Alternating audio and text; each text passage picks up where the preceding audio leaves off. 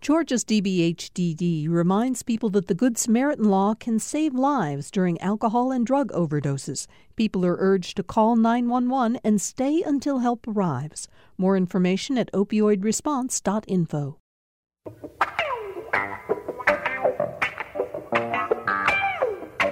Well, after taking a day off yesterday so those folks up in Washington could uh, conduct the impeachment hearing, we're back with you today on Political Rewind and really glad uh, to be back on the air because there's so much to talk about in politics here in Georgia as well as uh, everything that's going on up in Washington. I'm Bill Nigut. A couple of quick notes before I introduce the panel and we start our conversation for today. A reminder that as of January 6th, Monday, January 6th, we are going to be on the air five days a week, Monday through Friday.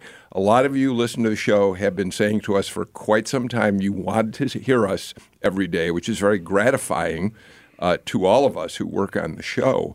Um, but it was also, we used to try to figure out how to explain well, we're on Monday, Tuesday, Wednesday, not on on Thursday and back on on Friday, and I won't even bother with the way in which that got grandfathered in, but we're not going to have to answer that question starting on Monday, January 6th. So I hope you'll be with us then. And of course, as Tom Faust reminds me all the time, my job, among other things, is to tell people if you can't be near your radio at 2 o'clock in the afternoon, you can subscribe to our podcast, wherever you get your podcast from. And if you want to watch the show uh, at your leisure, you can go to the GPB news page on Facebook. Right now, we're on Facebook Live, but that sh- those shows are archived so that you can watch them whenever you feel like it. Okay, enough of the announcements. Tamar Hallerman, GPB, GPB, AJC uh, reporter, fresh from Washington, now in Atlanta, settled in, set to do your work from out of here, out of the the fray up there. Welcome to the show. You here you are in the studio. Thank you. First week in Atlanta. Tell everybody what kind of work you're going to be doing for the AJC here. Sure. I'm describing it to people as middle distance running. Like if, if you're investigative reporters, you're long distance runner. If, if in DC, where I was dealing with a lot of breaking news, I was a sprinter. Now I'm taking the middle distance approach. I'm going to try and step back from the day to day news and, and kind of do, try at least, to do smarter stories about all these actions happening on the federal and state level, what it means for Georgians' lives. I'm also going to be covering stuff like gender, women in the workplace, LGBT, religious liberty, um, water wars still. So, so plenty of new and old things. I, it was int- it's interesting to hear you say that among other things you'll be looking at women's issues because um, the New York Times, the Washington Post, they've really now got an a, a, they have an editor in each of those papers assigned specifically to uh, to ferret out and to do more in depth reporting on just that women's issues. Yeah, and, and it's something that's that's new to me. I you know the last ten years I've been really focused on Congress and legislation yeah. and politics, always viewing it yeah. through that lens, and I'm excited to. I mean, all of that obviously is infused in this new coverage area, but it'll be cool to do it with a new angle. Well, we're glad that you're going to be with us um, when you are here in the studio. So welcome to Atlanta, Tamar Hallerman. Joel Alvarado is uh, with us in the studio today. Joel is, uh, you're the what, the vice president? Executive Vice President. Executive Vice mm-hmm. President of Ohio River South. You're a consulting firm. You do government relations work. You also do political campaigns. Correct. Your partner, Howard Franklin, who is a frequent panelist on the show, too. Absolutely. Uh, remind us of the campaigns that you're looking at working on this, this uh, cycle. Well, one definitely is Teresa Tomlinson yeah. working on that one, and, yeah. and there are some others that are emerging.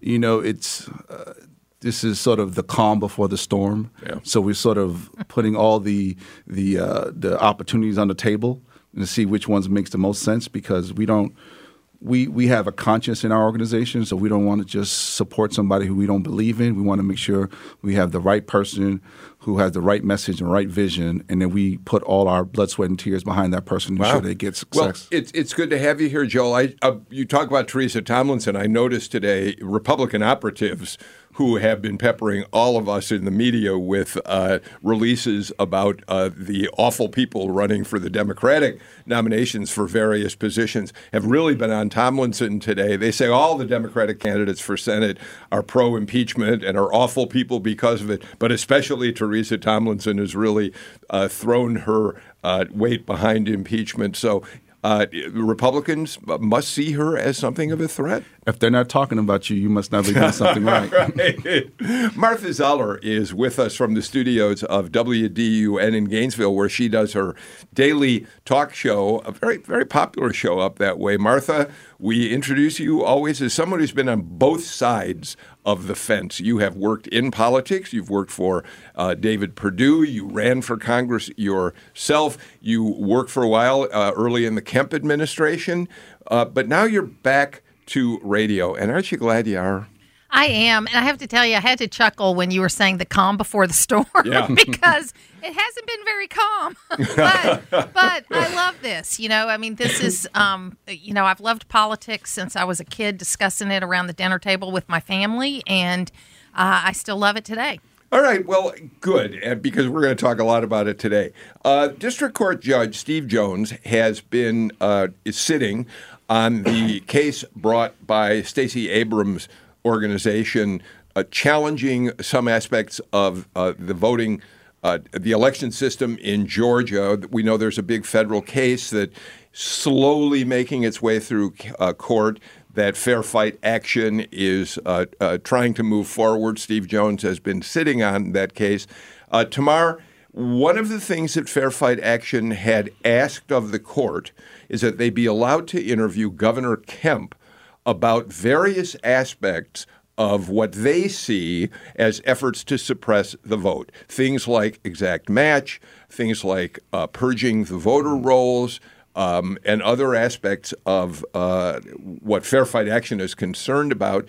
Jones this morning essentially said most of those things. We, he, he kind of took this from a 10,000 foot level and said, look, a when a plaintiff comes here and wants to talk to someone of a governor's statue, a governor's statue, whoever it may be, there has to be compelling reason why that person's time should be taken up by dealing with the issues that the plaintiff wants to deal with. In this case, uh, we think that Governor, there are other people who the plaintiffs can talk to about things like exact match, which started before uh, Kemp voter purges, that sort of thing. But the one thing they said was that the governor should have to come in and answer two hours of questions about a statement that he made uh, about voters. I, I'm, I'll read the statement, then I'll turn it over to you, and then everybody can jump in. Yeah, we don't. We can't really play it because the audio isn't good enough. But um, Better Georgia, a Democratic-leaning uh, organization, captured these comments by Secretary of State Brian Kemp back in 2014. He was talking to a group of Gwinnett County Republicans, and among other things, he said this. In closing, I just wanted to tell you real quick after we get through this runoff, you know, the Democrats are working hard, and all these stories about them, you know, registering all these minority voters that are out there and others that are sitting on the sidelines, if they can do that, they can win these elections in November. Fair Fight Action believes the governor should have to answer what he meant by those comments, and, and the judge agreed with him. Yeah, exactly. And I, I mean, it's the sort of thing. I, I, guess you can look at it from any number of ways. It depends on how you want to interpret those remarks. You, you know, if you're a Republican, you can say, "Oh, but but he's using this as a rallying cry to say, okay, Republicans, we need to step up what we're doing." If you're a Democrat, you can frame this as a very sinister way. See, he's he's going to go after us and, and our voters. Yeah. Um, Martha, you jump in because you pointed out that there's a larger context to these remarks.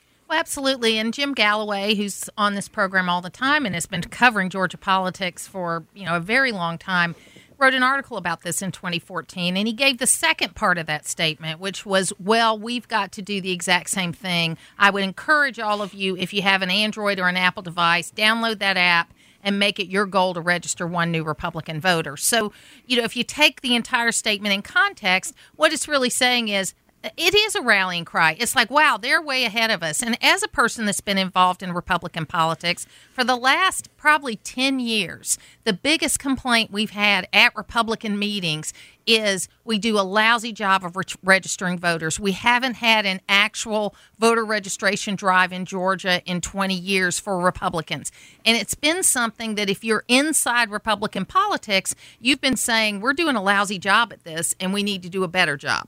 So, um, you know, given all that, Joel, uh, you've got to say that the, the judge made a very, very narrow ruling. Uh, he, he, he believed that only the governor could speak to what he meant when he was Secretary of State and said that, that those comments. Uh, and I'm sure he'll go into court and do exactly what Martha did, say there was a larger context.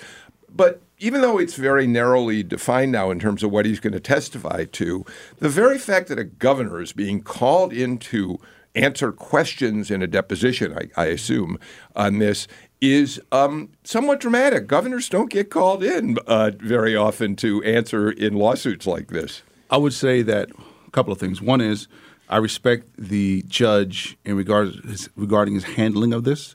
I think he's very respectful of the office, and I do appreciate that because I'm a Georgian like everyone else, and I respect the, the position of governor.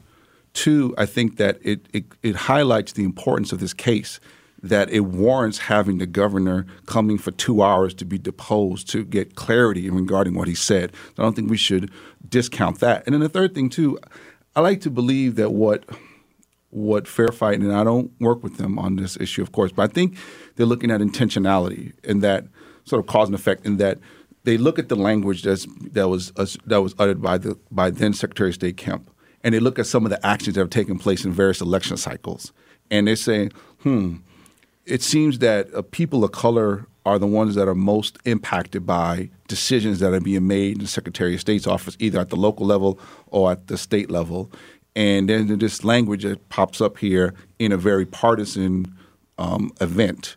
And so they want to see if there's a correlation. I'm not saying there is or isn't, but I'm saying that I can understand why they want to further examine this language because all that has happened um, in various election cycles to people of color while trying to vote. Martha, the judge did give uh, the Fair Fight Action folks just a little bit more room in their questioning. Uh, he he wrote that. Um, Kemp can also be asked to provide information about whether state election officials investigated and resolved complaints uh, quickly, and that can become that that really does speak to one of the more important aspects of the case, the Fair Fight Action folks would say, and that's things like um, absentee voters uh, not getting their votes, believing not having their votes uh, accepted, uh, people who showed up at the polls to vote and were told they weren't. Uh, registered. I mean, that does give them a little more leeway to address some of the larger questions in their suit, right?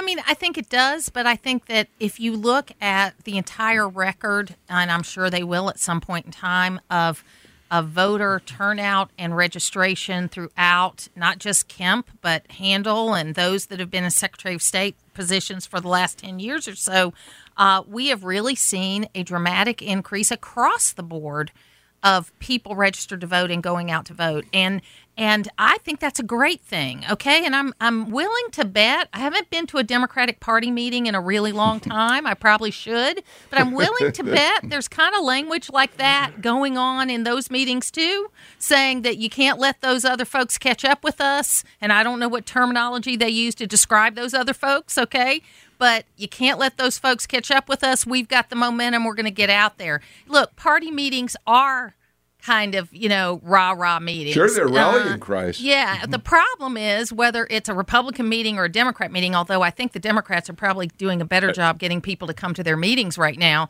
it's hard to get people in general to come to meetings. And so that's another issue for another day to talk about is what is the structure that's going to really get people to the polls. And I think that Fair Fight Georgia and on the left and other groups on the right are trying to figure that out right so, now. So, so Martha, I think everything you just said makes a lot of sense. I am going to call you out very quickly. I think I should put a buzzer in the studio for every time a conservative uh, member of the panel talks about the Democrat Party instead of the Democratic Party. Because oh, okay. I guarantee yeah, you, I guarantee yeah. you, there will be more tweets and Facebook Live posts about your calling it that the was, Democrat Party. Yeah, that was unintentional, but I get those tweets myself. Yes, thank you. So tomorrow we'll see. I mean, it's very hard to see just how this i mean clearly the judge is going to have to look at all this but we're moving uh, ahead with the 2020 election. The georgia legislature this last session did make some changes to election laws to address some of the concerns that have been raised. So it's going to be interesting to see how much traction uh, this case really gets in the months ahead. Exactly. And with all this noise, excuse me, with impeachment and with primaries and the presidential primaries, it, will be hard. But seeing a sitting governor deposed, um, interesting breakthrough. Joe? And I would I would Oh, go say to that very quickly. You know, uh, while I don't want to see any governor's time taken up a lot with this kind of stuff, I do think it's very important that when necessary, even governors can be called in and ask questions Yeah. about things. And I, don't- I don't think that's a bad thing. And Steve Jones is a guy I know very well. He served as the head of the UGA Alumni Association board when I was a board member there, so I know him very well. I trust him, uh, and he has great integrity. So I'm not saying he's never made a mistake, and I'm not going to judge this yet. But um, he's a guy I trust, so I'm willing to sit back and see what happens. Okay, Joe. Well, I agree with Martha as well. I think no no elected official is above our our our, our legal system, and so I think it's important that if if called upon, you should you should speak, uh, and be, if it needs to be deposed. But what I wanted to say is that in the midst of all this going on, then we have the integration of the new voting machines on top of that. So uh, on 2020, when it's, we have like a perfect storm in Georgia with two Senate races and up and down com- ballots, uh, up and down the ballot be competitive races in a presidential race. I just, if somebody wanted to write a paper, this is the perfect time to do so on this matter because it's so much dynamism going on and there's so many variables in place that could that could really impact um, po- key political and outcomes. and the presidential primary in Georgia is barreling down on us and especially on election officials tomorrow. We're talking about March 24th, getting all the machines in place, dealing with the registration issues that have been raised, and I mean.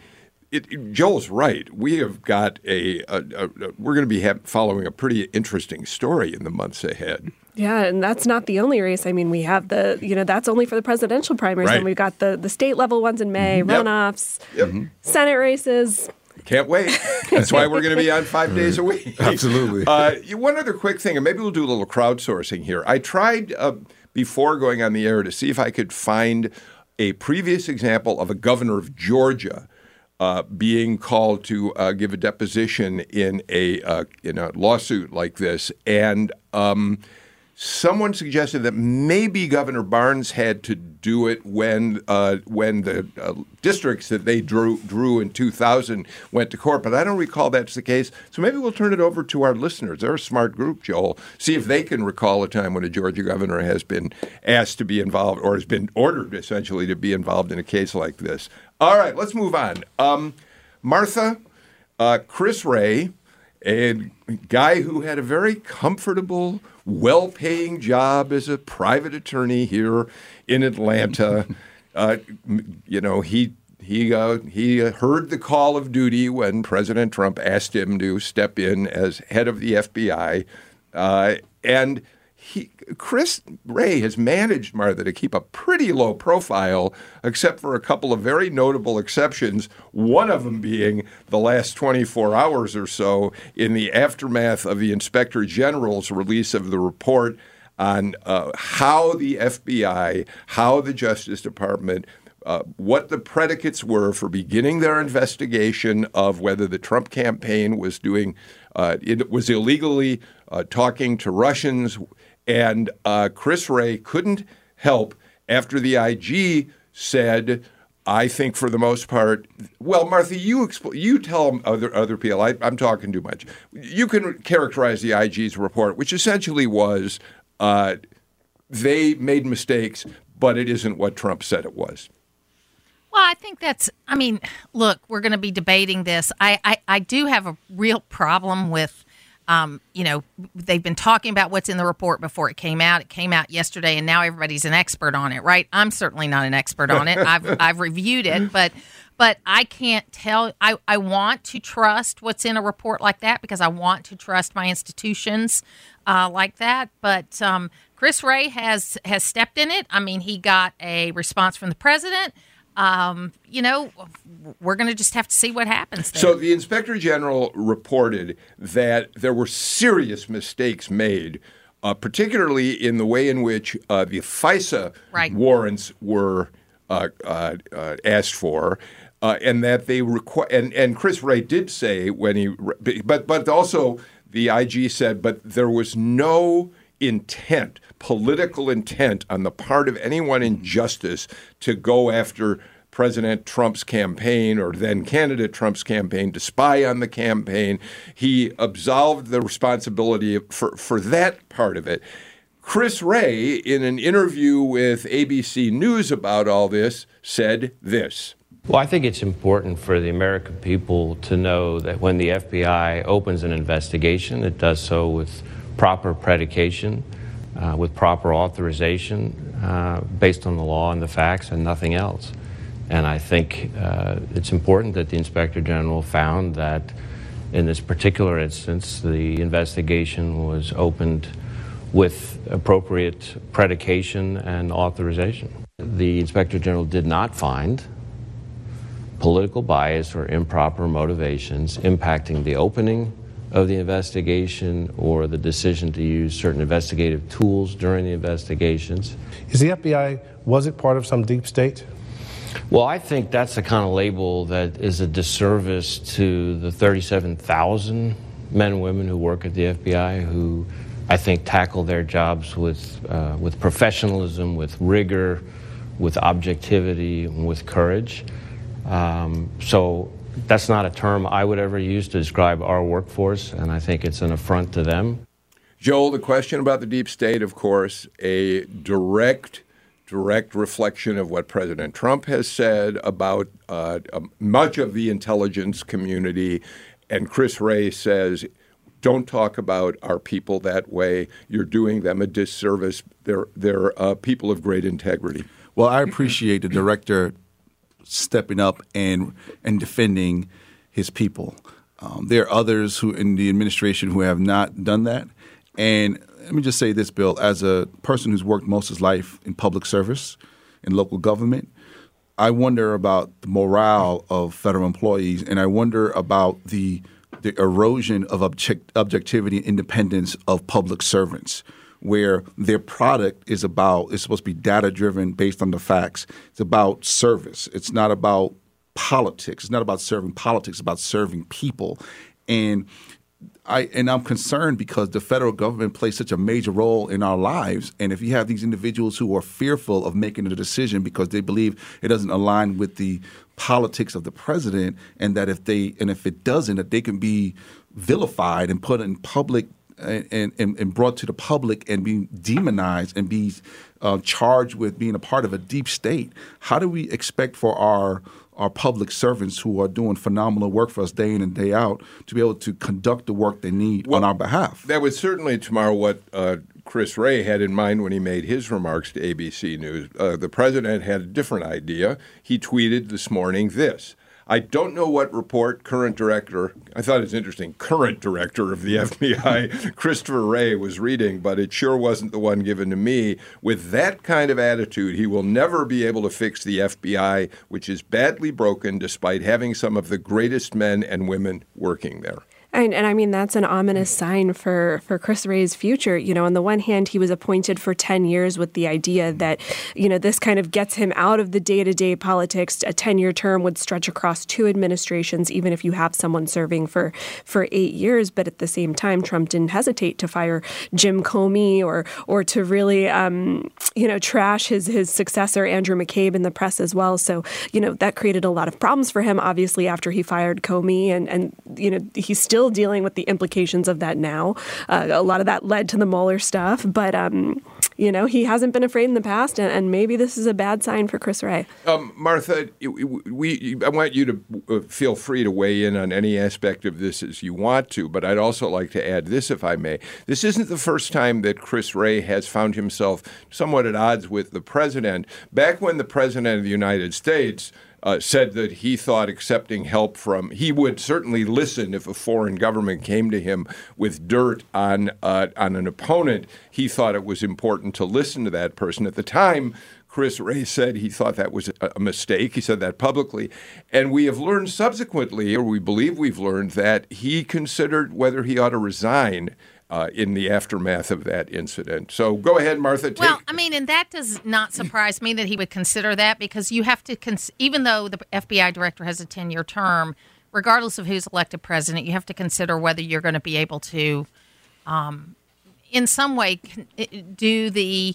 Um, uh, support the policy of the president, of the current president, because he's ultimately, you know, the final word. He's the person that can fire you. He's who you report to.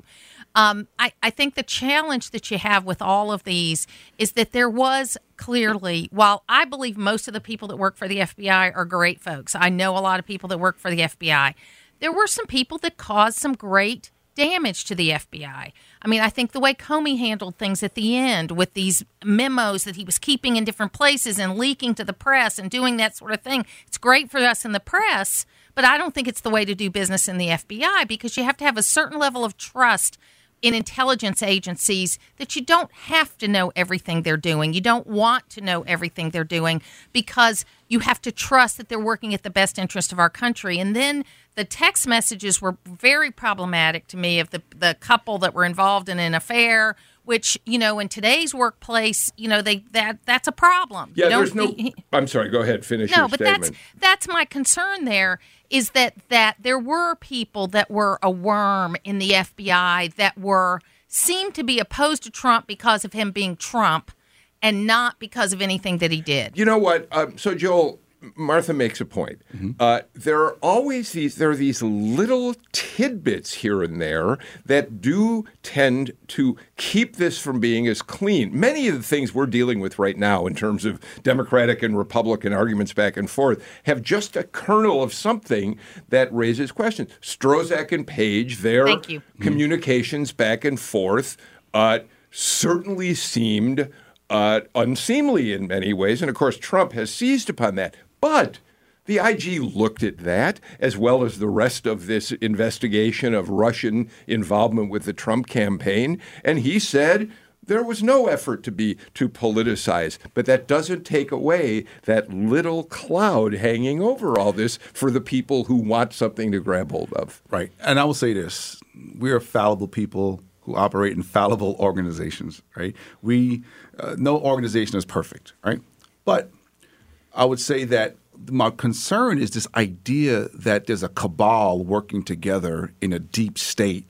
And for all of you listening, I'm doing air quotes, um, in a deep state, and that they're somehow plotting the demise of of Donald Trump.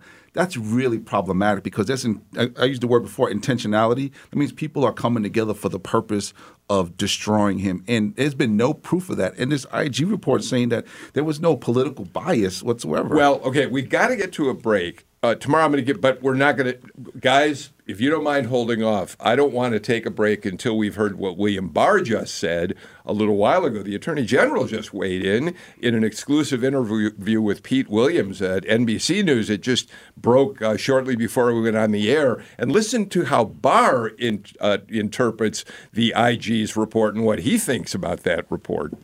I think probably from a civil liberties standpoint, the greatest danger to our free system is that the incumbent government use the apparatus of the state, principally the law enforcement agencies and the intelligence agencies, uh, both to spy on political opponents, but also uh, to use them in a way that could affect the outcome of the election. As far as I'm aware, this is the first time in history that this has been done to a presidential campaign, the use of uh, these counterintelligence techniques against a presidential campaign.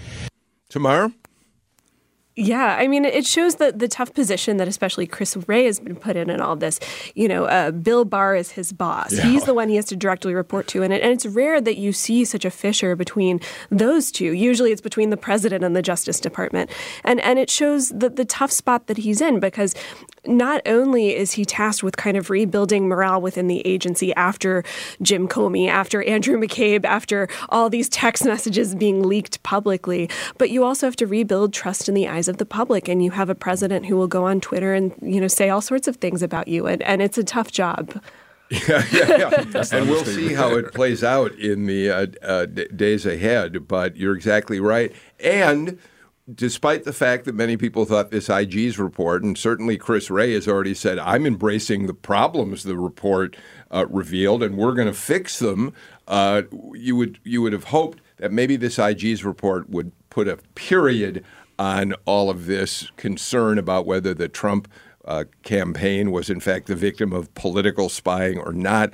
That is not the case. We'll probably be talking about this story for weeks and weeks to come. Uh, right now, though, let's take our first break of the show. We'll be back in just a minute. During this season of giving, we're counting on you to help GPB finish 2019 strong and prepare to make the most of what 2020 will bring, particularly with the next presidential election on the horizon. Make your tax deductible year end gift now at gpb.org or call 800 222 4788 and your contribution will be matched dollar for dollar thanks to Jane Hyatt at the Hyatt Fund, Community Foundation of Mississippi. Thank you. When Atlanta hosted the 1996 Olympics, a terrorist struck. There was an explosive device that does not. In the rush for justice, the wrong man was presumed guilty. You know my name, but you do not really know who I am. Mistaken. The real story of Richard Jewell follows his descent from hero to villain in the court of public opinion. Join us for this special broadcast from On Second Thought, Friday morning at 9 on GPB, or stream it from the On Second Thought podcast feed. I have to tell you, I have been sort of watching uh, Virginia Prescott and her team work on this Richard Jewell uh, uh, show that they're putting together, and it's really going to be interesting. I'm looking forward to uh, hearing it on Friday morning, and hope all of you will be uh, tuning in as well. Um, before we get back to our topics for the day, let me remind you all we're looking for people who want to be on the radio people who want to join our citizen panel, which I hope we're going to do by the end of January. Uh, and and you can uh, you can nominate yourself. You can be just like the people who wanted to uh, apply for Johnny Isakson's Senate job. Uh, you can call our special hotline number 404 685 2426. Tell us your name. Uh, give us your phone number, obviously. Tell us where, what part of the state you live in let us know are you a Trump supporter? Are you anti Trump, Democrat, Republican? And then very briefly tell us why you would be a good person to be part of our citizen panel. And please do it all in a minute or less, because about a minute in, uh, Sam's going to cut it off and not listen to the rest of what you have to say. so 404 685 2426. We've already had an awful lot of people who want to be part of that show. So we're only going to do this for a few more days. So if you're interested, I think you should uh, get your voicemail to us as soon as possible. Okay. Um, Tamar Hallerman so we're now almost a week after the announcement that uh, Brian Kemp's putting Kelly Loeffler into the United States Senate. She'll be there in Johnny Isakson's seat starting in January and then stand for election, uh, the special election in November. And your colleagues and you over at the AJC have been reporting on this. Uh, the Jolt has had a lot of information. There have been stories in the newspaper itself. Uh, she's now starting to make her move. She's starting to get out there talking to political insiders. Give us a little sense of what Kelly Loeffler is doing right now these, uh, about this uh, effort. Yeah, well, we've we've had the one public event now with the governor last week where he introduced her to the press and to the state as a whole as as you know his his designate for the, the Senate seat, and and we saw her really try and and talk about how she's a good conservative. And that was a big concern. You, you, saw a lot of conservatives who were very concerned they wanted Doug Collins in, in for that seat. Um, and so really questioned her credentials. They talked about the WNBA, how they've done events in the past with Planned Parenthood, kind of framing her as, as kind of a closet liberal or, or a RINO. Or, they threw whatever. a lot of shade on Grady Hospital, sure. saying it's a place that trains abortion sure. doctors. So, so you saw her try and assuage all, the, all that criticism and, and frame herself as, as a you know, not only a Kemp conservative, but a Trump conservative as well. She really highlighted her support for the president. She talked about a lot of Kemp's initiatives, anti-gang sorts of things, her support for, um, you know, tightening, tightening immigration rules, that sort of thing. So that's what we've seen from her so far. We're waiting to, to do interviews with her and that sort of thing. And we'll see in, in the weeks ahead. She still has to hire a staff and get all of that assembled. And, uh, you know, we don't know much about her financial situation. She's going to have to um, start filing forms with the Senate as well. So that'll come soon, and, and we don't know much about the work she's going to be doing on the Hill yet. Martha, I thought one of the most important things uh, we learned is that one of the calls that Loeffler made was to Virginia Galloway, who you know, I'm sure. And by the way, Yes. Martha, I don't want you to have a sore loser attitude when you talk about No, this. no, no, no. because we all know you put your name in there and you would have been great. But uh, so she talked to Virginia Galloway, uh, Ralph Reed's Faith and Freedom Coalition uh, uh, representative here in Georgia, and Galloway had nice things to say about her. That's an important sign for Loeffler, isn't it? No, I think it is too, and uh, I've had a couple of conversations with her. Also, I um, Ah. I think that it'll be um, you know it'll be interesting to see how all of this plays out. And you know, it's look, it's it's a hit the ground running, but it's also you don't want to have any missteps. You know, initially when you get started, so you sort of have this period of time between now and the end of the year. Um, you know, where um, she'll be getting her campaign team together. And I would watch that very closely about who ends up being in the campaign team. You know, are they Kemp people? Or are they Perdue people? Are they a mixture of the two? I think it'll be very interesting to see from a political standpoint, and we're political rewind, how that all plays out because that will kind of set up some of the uh, uh, interesting ways we're going to look at this in 2020. And she's really going to have to start her political operation completely in tandem, or even have that almost trump the official office kind of side of her duties. What's great about being a, a senator is you're only running for reelection every six years. She only gets 11 months in the Senate before she has to go through all of this. And So- then two years, and she'll have to do it again if she wins. Exactly. So Yeah. a very defensive posture she's going to have to start. And she already knows, you know, you're seeing Democrats start staff staffing up. You know, the, the party hired a spokesman just on this race to to be talking about it. So she's going to be under the microscope in a way that maybe only Lucy McBath understands right now. Uh, that's fascinating to compare her to that. Um, Martha, is um, is Kelly Loeffler conservative enough for uh, Republicans in Georgia to decide to support her, to stop worrying about Doug Collins or other people that they know, think I- are conservative I- enough? And I think so, and I'll tell you why. One of the things that you know, I'm working on my master's degree right now, and my my thesis is on women's electoral success in the Republican Party, and that's one of the things I'm studying and working on. And if you take a look at this situation that we find ourselves in as Republicans, is not about necessarily flipping Democrats. This is about getting back Republicans and independents that we have lost in the last two elections. And if you look at that area, that arc of the state, okay, that is uh, the area that voted for Hillary Clinton, then voted for Stacey Abrams, voted for Karen Handel in the special, who's a Republican, and then voted for Lucy McBath. They have they are have no problem voting for women. They voted for women four times now. Uh, but we've got to get them back. And Kelly Loeffler is the kind of Republican, the conservative Republican, that's going to be able to get those people back on board uh, and be able to win elections. Joe? Oh, well, the way I look at it too, and I, I agree with what Martha said, is that my concern is this litmus test. This are you conservative enough? Are you progressive enough? And then what happens is that you shrink the the spectrum where it's just a very finite, you know, space for people to to claim being conservative or Democrat, and that's really problematic because you know I'm old enough to to un, to know politics in a time where you know when you talked about Democrat, it ran the full ideological gamut. you Well, know. Republicans too. Absolutely, absolutely. but but there's something important about that because it's you're, you're making people silent who have a voice in the conversation, and that's really problematic. Where people say, "I have," it's a either or. It's a binary choice, and and and you're not offering me enough of space where I can truly identify who I am and speak my truth politically. That's problematic, and I think that's going to be counterintuitive in the long run for for any party um, who wants to ensure that they have enough people supporting their vision. Well, uh, the question that we have asked on this show, and I imagine we'll continue asking it, is why tomorrow people believe, and, and Martha really referred to it, and I know she isn't this reductionist, but but I'll let you talk about it and she can answer then.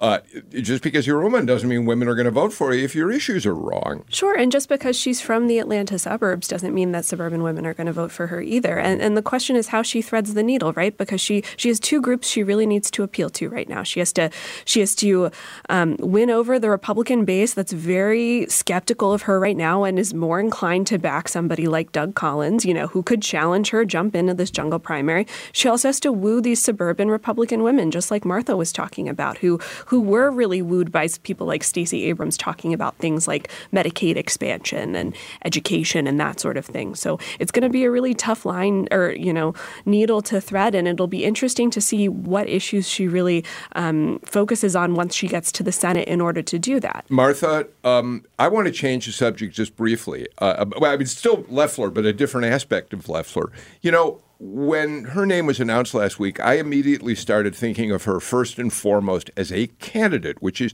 certainly what she will be. But even more quickly than that, she has to become a member of the United States Senate and begin to deal with what it means to be in the Senate, deal with issues in the Senate. And so, in many ways, that's the first opportunity we're going to get to see her. How does she deal with what's happening on the floor of the Senate? What kind of votes will she take? What issues will even come to the floor for votes? Impeachment It- every day. She's going to deal with That's the- impeachment. that is the number one thing That's that right. she has in her favor. That's right. Okay, because she is going to be the senator, and I, and I would say to anybody, I would advise anybody, you know that that, and I'm sure on the Democrat side they're giving the same advice. You want to have the minimum number of people as possible in this so-called uh, primary. Uh, at, in November, because because it, you you could end up with two Democrats or two Republicans going through, and then because there'll probably be a runoff. It's a problem. But there is one person that, you know, we haven't mentioned here too much, and it's Johnny Isakson and Johnny Isakson's staff. All of his staff is not going to go away. A certain number of those folks are going to stay, and there's nobody better on staff because everybody knows that yes, you're going to be on the floor, and she's going to get um, uh, pluses or minuses based on what she does on the floor. But that constituent services, that that being able to keep that Senate office running, being able to handle things that come in, that is something that a lot of people don't put a lot of value in. But I do, having been a person that's done that kind of work.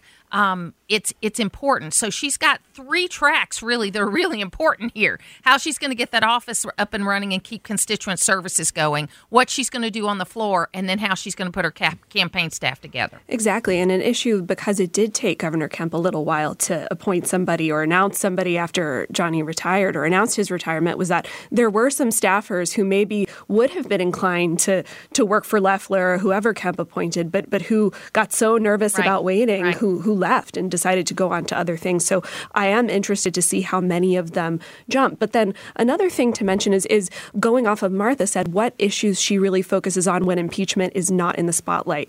The idea, or at least what I'm reading, is that impeachment hearings will be in the afternoon, which leaves all morning for hearings and that sort of things. Does she pick a signature issue like Karen Handel did on human trafficking, like Lucy McBath is trying to do on VA veterans issues, where you can try and broaden your appeal?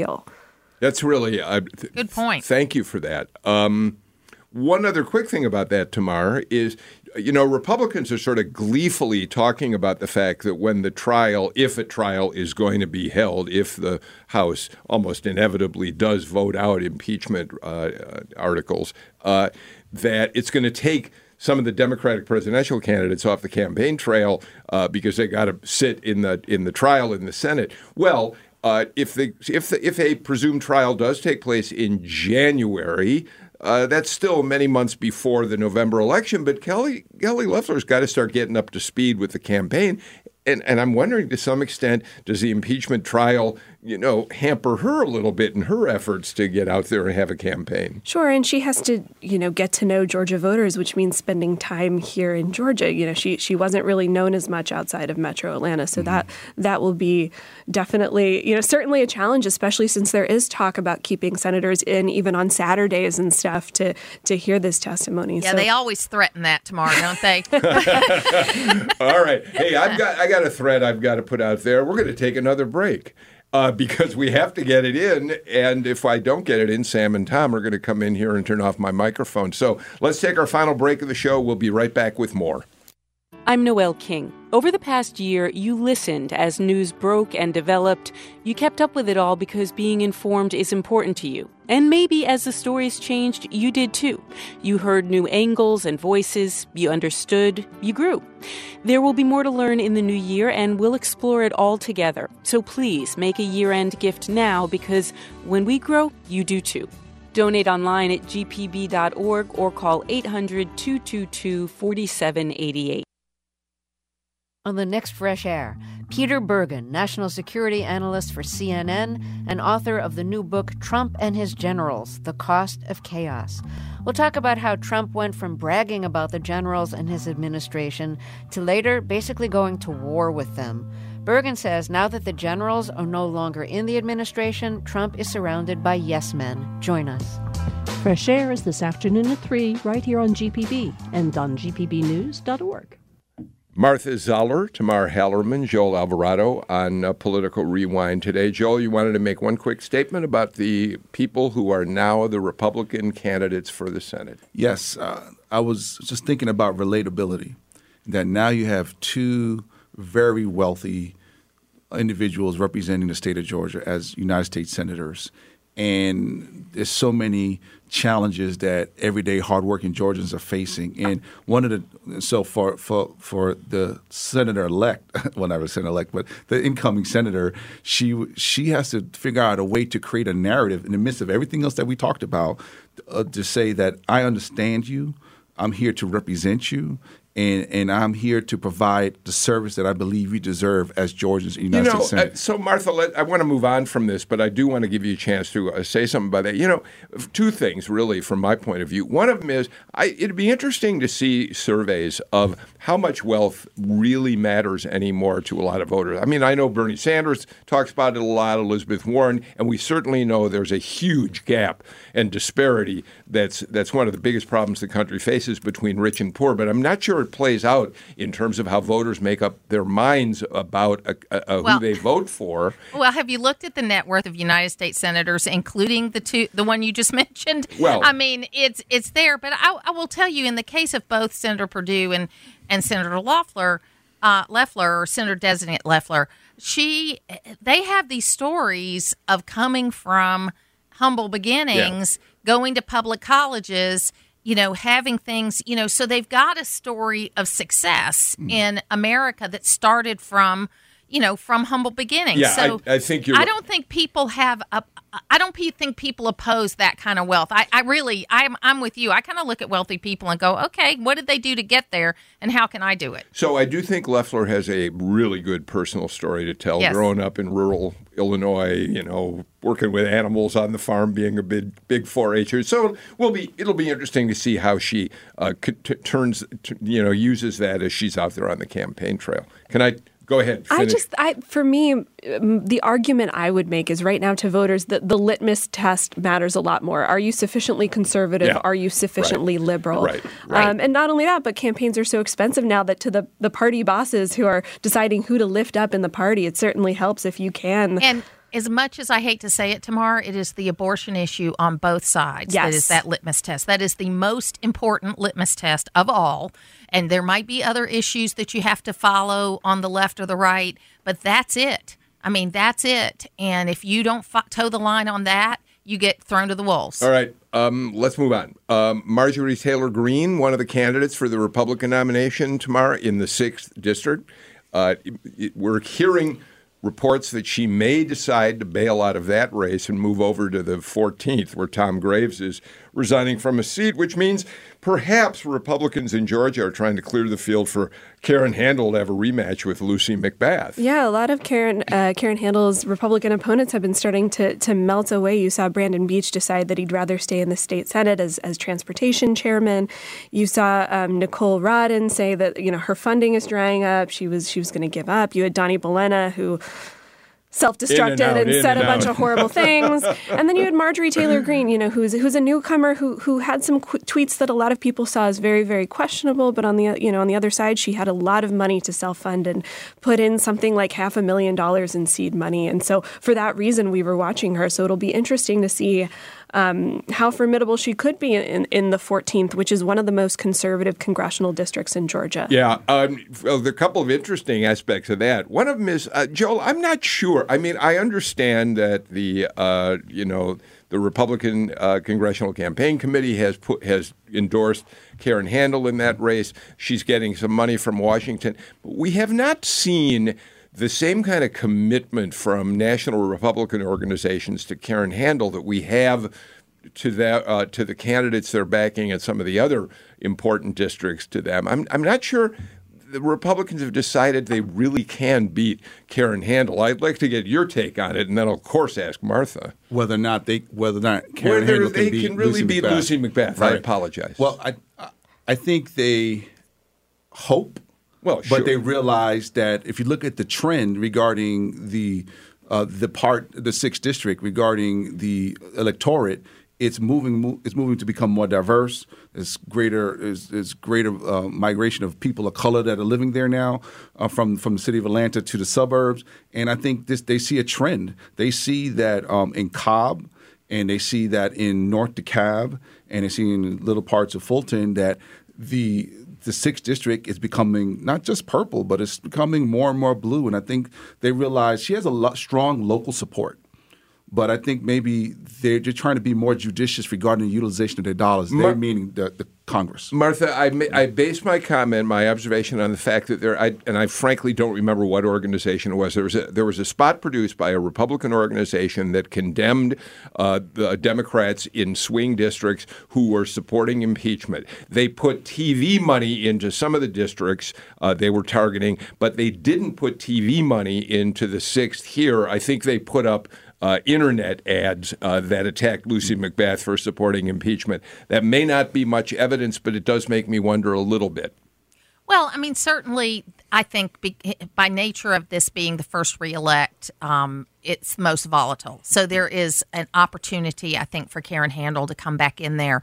Uh, I think it's going to be a hard fought race, just like the seventh district is going to be a hard fought race. I would disagree that it's blue yet, but I think that the state, you know, is is definitely becoming more islandy, right? You know, Yeah. you've got the Atlanta metro area that's getting to be blue, uh, and then the rural areas are are redder in some ways. So yes, for the sixth district, I think it's going to be a very hard fought battle. And you know, for years there have been a lot more money for female Democrat candidates than there have been for female Republican candidates. And um, that has been a challenge. I mean, you know, ever since the inception of Emily's List, which is the most well known of that group, uh, there has been a lot of money put behind Democrat uh, women, and you see the results in Congress. Now, it's still 20 points lower than the electorate is. It's still only 30 or 37 percent of the makeup of Congress is uh, uh, of Democrats or female, but it's 8 percent of the makeup of Yeah. Congress of, of Republican females. Yep, uh, Republicans haven't found an answer. Melita Yep. Easters, who's often on this show, just the other day released another list of Democratic uh, pro-choice women who she's uh, putting out there and let get attracted. You're starting for- to see it on the right. Elise Stefanik, her group recently endorsed Yes. Karen Handel and is starting to put Yep. some resources Okay, behind thank you for. ma- yeah, there's a few out there. All right, uh, Tamar, you said to me during the break, "What? No impeachment? It's a ra- Tamar. It's a rabbit hole." I let we should let CNN and MSNBC and Fox fight it out. I just want we of course we talk about it when it's in the top of the agenda, but you're not disappointed we're not delving into it and getting ourselves No, I'm all worked thrilled. up, are you? I'll let you and Bluestein deal with it tomorrow. All right. we're out of time for today's show. Uh, Tamara Hallerman, Joel Alvarado, Martha Zoller, thank you all so much for a really engaging conversation. We will be back tomorrow. Greg Bluestein will be uh, with us, along with a great, another great panel. Uh, and we'll have a lot more issues, as we always do, to discuss on Political Rewind. I'm Bill Nigut. I'll see you then.